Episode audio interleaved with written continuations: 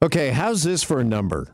The Canadian Transportation Agency says they've received more than 8,000 8,000 complaints since March, an unprecedented number for a roughly 6-month period.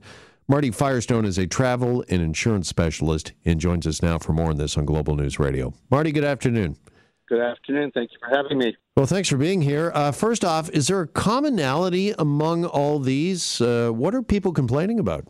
Yeah, the biggest thing is people put out good money in good faith to travel, and then back on March 3rd or 4th or March 12th, whatever day the advisory went in place, everything was shut down, and typically you say, I, I can't go there. Uh, therefore, I'd like my money back. And the Canadian Airlines, for whatever reason, because unlike Europe or, or the U.S., did not refund the money. They basically gave them a voucher, and that's what's putting everybody up in arms because they don't know if they'll ever even use that voucher due to future uncertainty of travel. Yeah, what about the passenger bill of rights? Is it not protecting Canadian travelers here?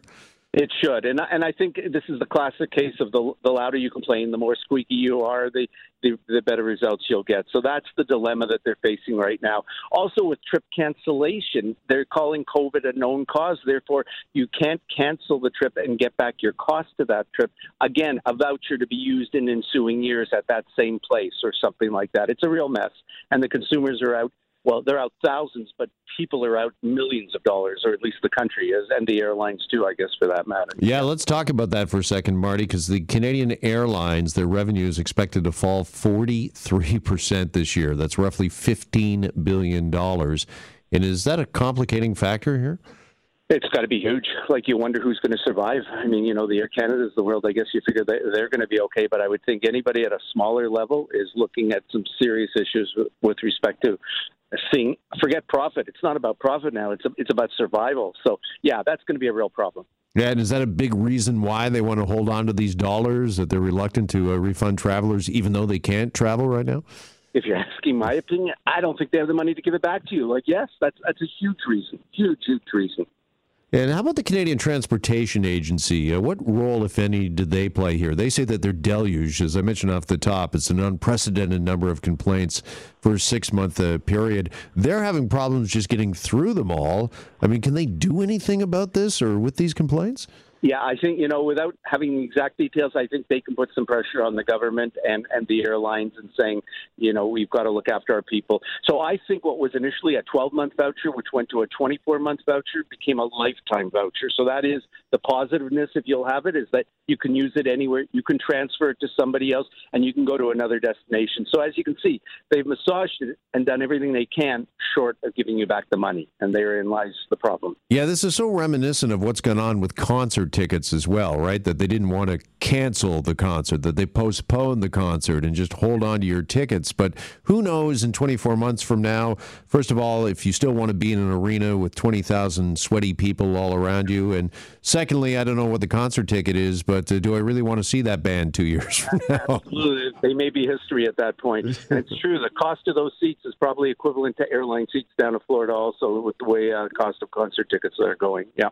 Yeah. So, Marty, do we need better regulations? Does the uh, Passenger Bill of Rights need an update to better protect consumers?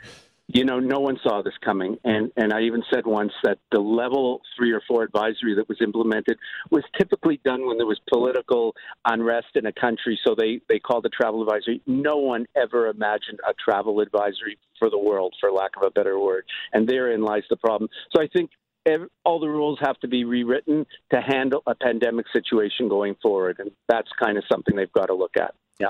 Joined by Marty Firestone, who's a travel and insurance specialist. Also, wanted to talk to you, Marty, this afternoon about Air Canada and their big announcement of COVID insurance at no extra cost for travelers for their customers. What do we know about this? Well, you know the expression when something sounds too good to be true, it just may be. This is an accident waiting to happen.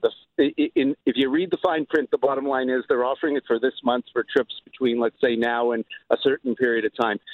$100,000 of medical coverage to cover you as it reads right now for not only COVID, but any medical issue.